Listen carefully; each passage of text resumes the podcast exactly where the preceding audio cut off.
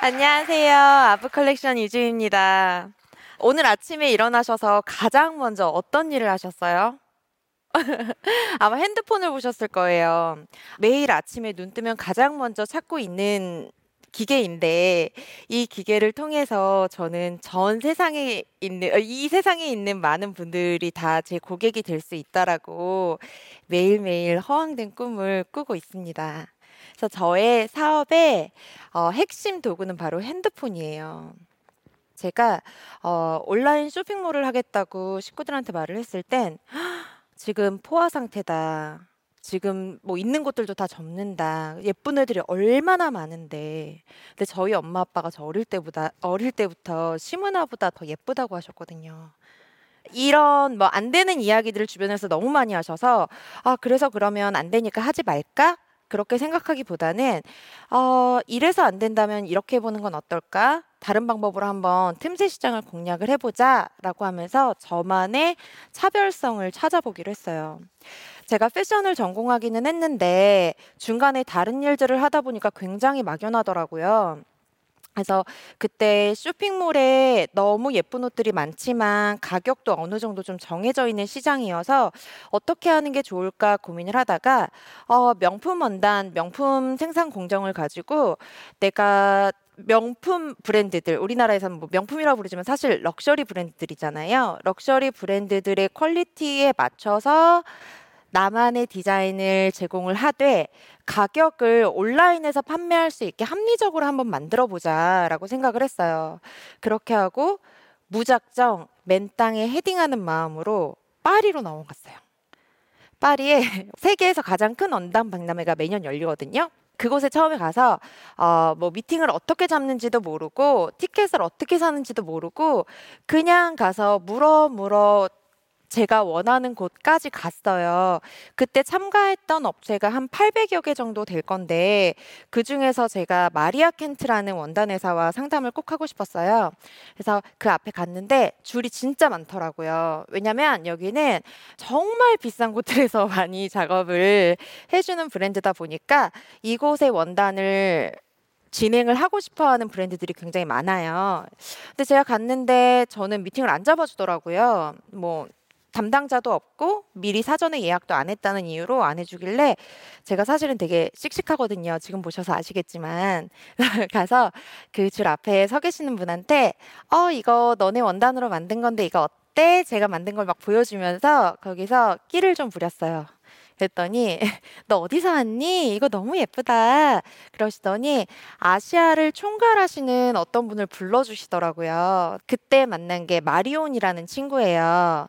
이 친구가 아시아 시장 전체를 다 맡아서 마케팅을 하는 친구예요. 그러다 보니 제가 좀 호감형이긴 하지만 저에게만 관심을 쏟을 수는 없는 상황이잖아요. 그래서 제가 마리온의 관심을 독차지해서 마리아 켄트 원단을 잘 수급을 받기 위해서 마리온을 소개받은 이후로부터 굉장히 핸드폰에 집착을 했어요. 이메일이 새벽에 띵동하고 울리면 바로 회신을 해주고 제가 이메일을 회신을 할 때도 이 친구한테 질문이 다시 오길 기다리지 않고 예상되는 질문들의 답을 꼼꼼하고 디테일하게 적어서 빠르게 회신해주고 그렇게 했더니 유럽 분들하고 일해보시면 아실걸요? 대화 주고받는 데만 막 몇 주씩 걸려요. 그러면 발주는 또 몇 달이 늘어져요. 그래서 제가 계속 빠르게 회신을 해줬더니 제가 1순위가 됐어요. 그렇게 빠르게 진행을 하다 보니 그래서 이건 좀 말도 안 되는데 봄에 제가 생산하는 제품의 원단을 봄에도 발주를 받아주기 시작을 했어요. 이 업계에선 좀 신기하게 생각하는 일이랍니다.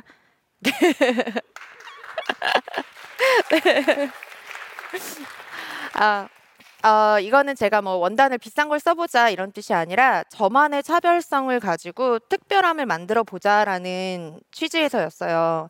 이 일을 시작으로 제가 많은 명품 원단들을 사용을 하게 돼요.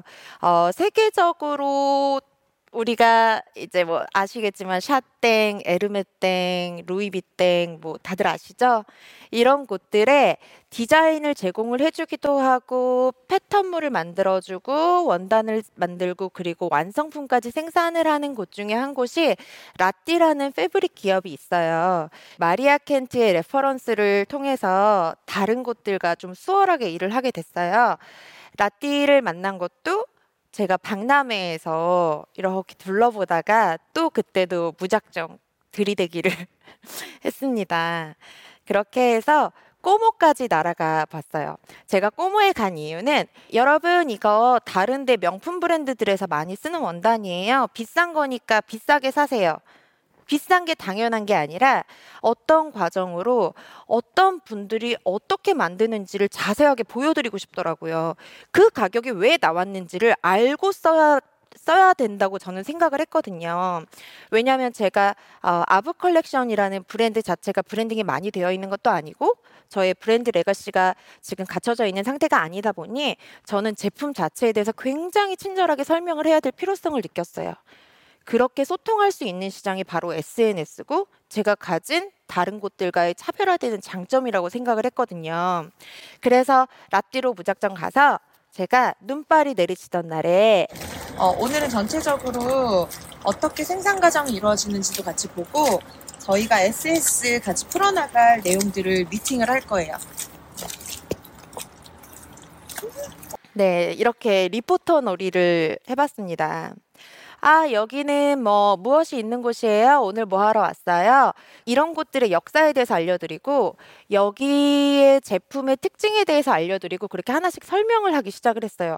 그랬더니 어느 날부터 저희 고객분들이 저한테 피드백을 뭐라고 주시냐면 아버님이 설명해 주시는 거 듣다 보니까 쇼핑하는 거 아니고 공부하는 거 같아요. 라고 저한테 말씀을 해주시더라고요. 그러면서 제가 많이 알아서 알려드리는 게 아니라 나도 조금 더 알려드리려면 조금 더 공부해야지. 내가 원단을 워낙 좋아하긴 했지만 그래도 조금 더 공부해서 사람들한테 더 자세히 알려줘야지. 이런 생각이 생기면서 고객분들하고 같이 성장을 하더라고요. SNS라는 특수성이 분명히 있어요. SNS는 살아있는 심장과 같은 곳이에요. 굉장히 유동적이고 굉장히 라이브예요. 내가 이렇게 줄 테니까 여러분들은 이렇게 받아가세요라는 탑다운 방식이 아니에요. 서로가 소통을 하면서 서로가 트렌드를 만들어가고 서로가 주고 받고 하는 공간이거든요. 그래서 제가 오늘 만약에 인기가 있다고 해서 저는 안심을 하고 소통을 하지 않고 게으름을 피우기 시작하면 바로 잊혀질 수 있는 곳이 SNS 시장이에요. 멋진 곳에 가서 예쁜 사진을 찍을 수 없지만 내가 집에서 청소하는 얘기도 해보고 밑반찬 할 때 나는 간장을 다른 사람들 쓰는 것보다 덜 넣어서 어떻게 요리하는지 이런 이야기들을 좀 나눠볼까?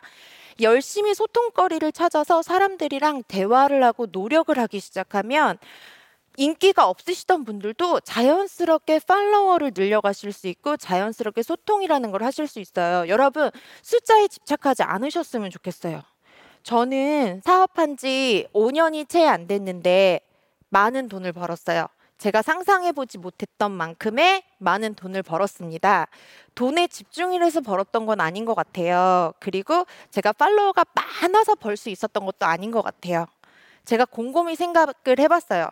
저의 사업을 했던 1년의 시간들을 돌아서 봤는데 내가 진짜 그냥 예쁜 사진 예쁘게 이렇게 찍어서 올려야지 에서 그치지 않고 옷을 이 가격으로 어떻게 한 번 더 다르게 만들어보지? 이 이야기들을 사람들한테 어떻게 소통을 해볼까? 관점을 좀 다르게 두고 내가 가진 것도 없고 뭐 우리 SNS 보면 인형같이 예쁜 분들 너무 많잖아요. 그죠? 다 너무 막 키도 크고 왜 TV 드라마에 나오셔야 되는 분들이 다 SNS로 오셨는지 모르겠어요. 네, 뭐 이런 분들 너무 많으신데 여기 안에서도 내가 가지고 있는 특장점을 가지고 소통할 방법을 찾다 보니까 팔로워 숫자는 그 유명한 분들보다 많지 않은데 저에 대한 찐 팬들이 정말 많아지셨더라고요. 그걸 경험하면서 여러분들이 지금 나 팔로워 50명이네, 60명이네 이런 거 말고 내 50명이 60명이 혹은 내 500명이 600명이 진짜 나랑 어떤 소통을 하고 있는지를 그걸 경험을 해보셨으면 좋겠어요. 여러분 미친 자신감을 가지셨으면 좋겠어요. 그렇게 많은 분들에게 저에 대한 소통을 하고 설명을 하다 보니 라띠 원단을 쓴 대부분의 제품이 대박이 났습니다, 여러분. 제가 판매할 수 있는 이상의 수준을 넘어서서 판매를 한 것 같아요.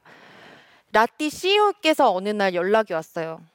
한국에 이런 곳이 있다는 게 너무너무 신기하다. 넌 도대체 뭐니? 그러면서 저한테 선물을 보내셨어요.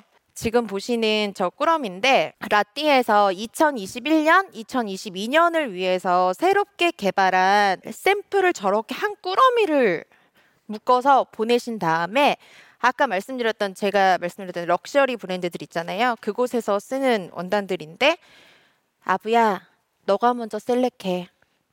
너한테 독점권 줄게. 그렇게 해주셨어요. 저는 일개 작은 회사예요. 그냥 작은 회사인데 저에게 너가 먼저 셀렉해. 너한테 줄게. 그렇게 해서 그 원단으로 만든 제품을 제가 올 여름에서 가을 넘어갈 즈음에 처음 소개해드렸던 것 같아요. 이때 개발된 원단들이 제가 며칠 전에 백화점 가보니까 이제 명품 브랜드들에서 나오기 시작을 하더라고요. 네, 그 같은 개발된 컬렉션 라인이에요. 그렇게 저만의 차별화를 만들어 가고 있어요. 저는 사실 이게 다 맨땅에 헤딩을 한 거지 누가 도와줬거나 방법을 제시해 준 적은 없거든요. 저는 사업 처음 시작했을 때 제가 5년쯤 안 됐다고 말씀드렸잖아요. 처음 시작했을 때 마이너스 통장밖에 없었어요. 정말 정확히 4,500만 원 정도?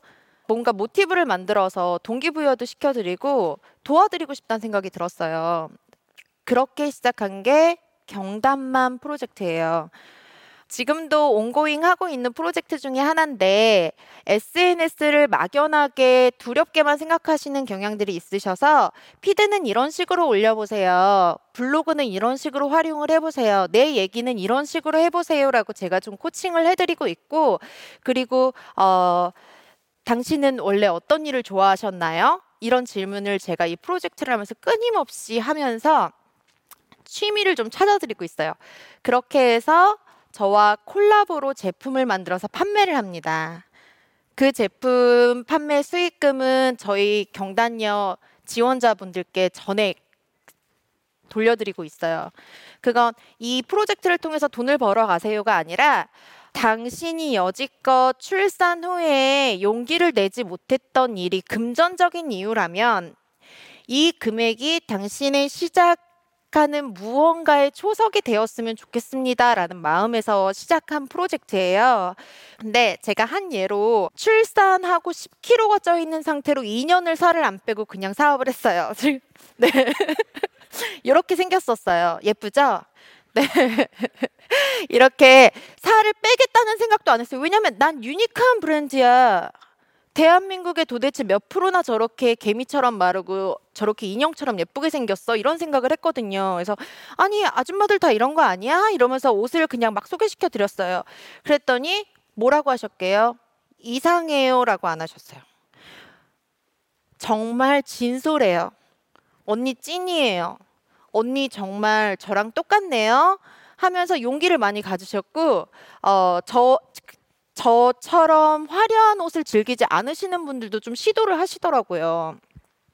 그렇게 하면서 언젠가 이제 좀 살도 빼고 좀 가꿔보자 이런 생각을 하면서 제가 뷰티 케어 제품들이나 다이어트 제품 같은 거를 소개를 해드리게 됐어요.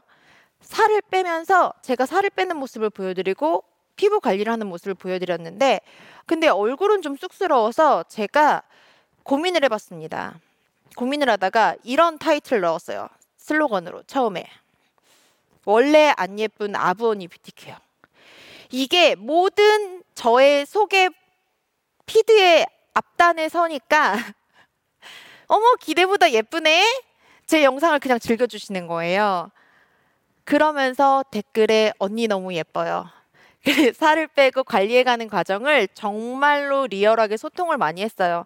소통을 하다 보니까 언니 이런 방법 공유해주세요, 저런 방법 공유해주세요. 꼭 그게 판매를 위해서만이 아니라 그냥 같이 예뻐지는 게 꼭 외면만 예뻐져야 되는 건 아니잖아요. 우리가 자신감을 갖는 게 정말 중요한 일이잖아요. 그래서 같이 소통을 해 나가면서 자신감을 찾아가면서 그렇게 고객분들과 함께 저는 사업을 이렇게 진행을 해 나가고 있습니다. 그래서 제가 정말 드리고 싶은 말씀은, 여러분들 그냥 마음에 내가 인스타 보면 다 예쁜 애들 막 맨날 좋은 데 가서 좋은 거 먹고 이러던데, 이런 생각 하시지 마시고 내가 할 수 있는 진짜 얘기 뭐지? 제가 아까 살림하는 거 말씀드렸잖아요. 내가 할 수 있는 진짜 얘기 뭐지? 여기에다가 이 구역지는 나야. 미친 자신감을 마구 뿜어주세요. 정말 자신감. 여기에 아이디어 조금만 더해주시면 돼요. 제가 한 예로 얼마 전에 부츠를 판매를 했었는데 굉장히 편한 부츠여서 이 편안함을 어떻게 표현을 하면 좋을까라고 생각을 하다가 부츠를 신고 마구 달렸어요. 이렇게 마구 달렸습니다. 지금 제 모습이 아름답거나 집이 근사하거나 그래 보이진 않잖아요. 제 달리는 모습이 사람들이 봤을 때 이 여자 지금 저 높은 거 신고 뭐 하는 거지? 라는 생각으로 봤다가 이 신발 진짜 편해 보이는데? 로 결론이 났을 것 같지 않으신가요? 여러분들이 오늘 가슴 속에 제 이야기를 통해서 간직해 주셨으면 하는 말씀은, 꿈을 매일매일 허황되게 꾸세요 라고 말씀을 드리고 싶어요. 이거는 제가 시작했을 때 정말 그랬어요. 그리고 그 꿈을 쪼갤 수 있는 한 최대한 잘게 쪼개보세요. 그리고 실행을 조금씩 해보세요. 그러시면 그 허황되고 말도 안 되는 꿈이었던 중간 어딘가에 와 있는 저를 발견하실 거예요.